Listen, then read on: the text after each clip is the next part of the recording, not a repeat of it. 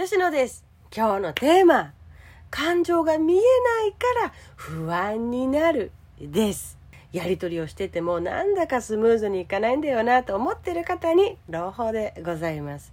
そして前回から続けております。というか2回目なんですけれども本テーマの前に心が動いたちょっと話をしたいと思います。これはね心を動かしまくりながら動かかかか、動かしまくりながら日々を歩いていこうねという気持ちを込めてお送りするものでございます。題して、手当てをされてです。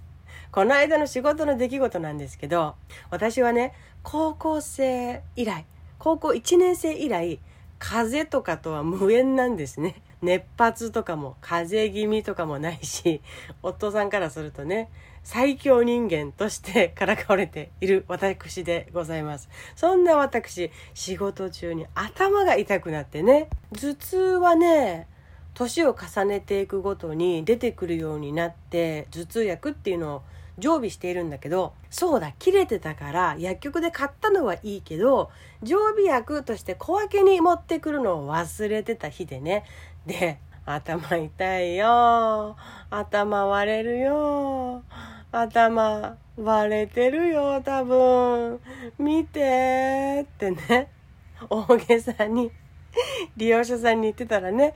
利用者さんがさ手伸ばしてきてさ私のこめかみをなでなでしてくれたのよ。そのまま私はご好意に甘えてね家の床に頭をペターとくっつけてなでなでとされ続ける私でございました。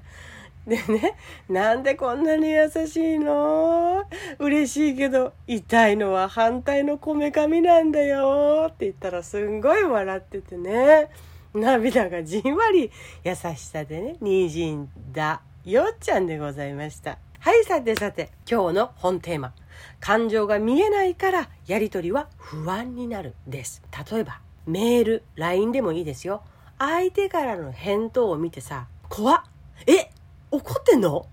何それ？どういう感情？それどういう感情？って思う時ないですか？例えば日程決めよう。いつがいい？とか。よくあると思うんだけど何でしょうね。例他でもあなた何か思い浮かべませんか？えそれってどういう感情？っていう時。なんだろうね。明日行くね。持っていきます。とか。全然背景が想像できないんですけど明日例えばよ、明日行くね、持って行きます。とかさ、え、無理してない？どういう感情？っていう時、まさにこのことを言いたいんです、今日は。文字をね、打ってる人本人は笑顔で。気持ちよく打っていたとしても、もらう相手は文字でしか判断できないわけだからそこでギャップっていうのが生まれるんじゃないかなって思っててね。私は特に別に何も気にしないよとかだといいけどさ関係構築とかをこれからちゃんと丁寧にしていきたいなとか誤解が多くてねどうにかしたいんだよね文面でのやり取りってっていう人はこれを覚えてほしい。じゃじゃんこれです。あなたの感情を表す言葉を入れるだけでいいと。例えばこうです。さっきの例2つ取ってみましょうか。日程決めよう。いつがいい？を私が変えるとすればこうです。一旦今で日程決めをしておけると安心だから決めておきたいな。希望の日とかある ?3 つくらい教えてもらえると嬉しい。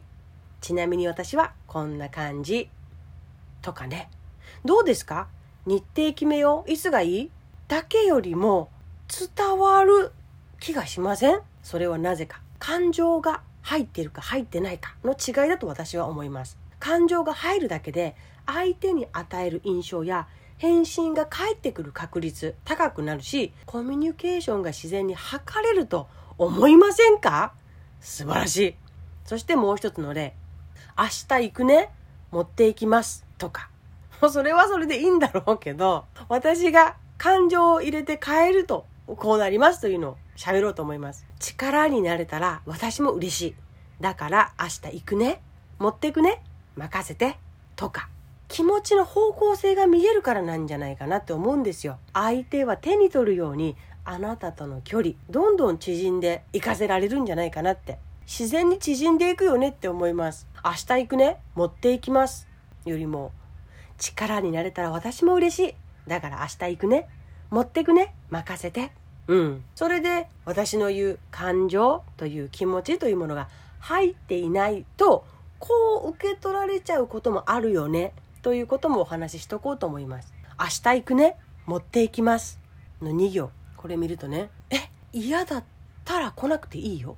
え無理してる？それなら私そもそも望んでないからいいからね。え本当は嫌って思ってる？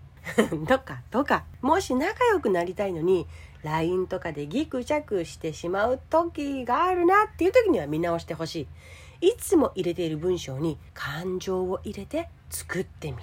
覚えましたか？それが慣れてきたらさいつもの会話にも入れてみる。それがどんどん板についていけば相手との誤解の試合ボタンの大きな掛け違いそういうものってどんどんなくなっていくからね。ではまた。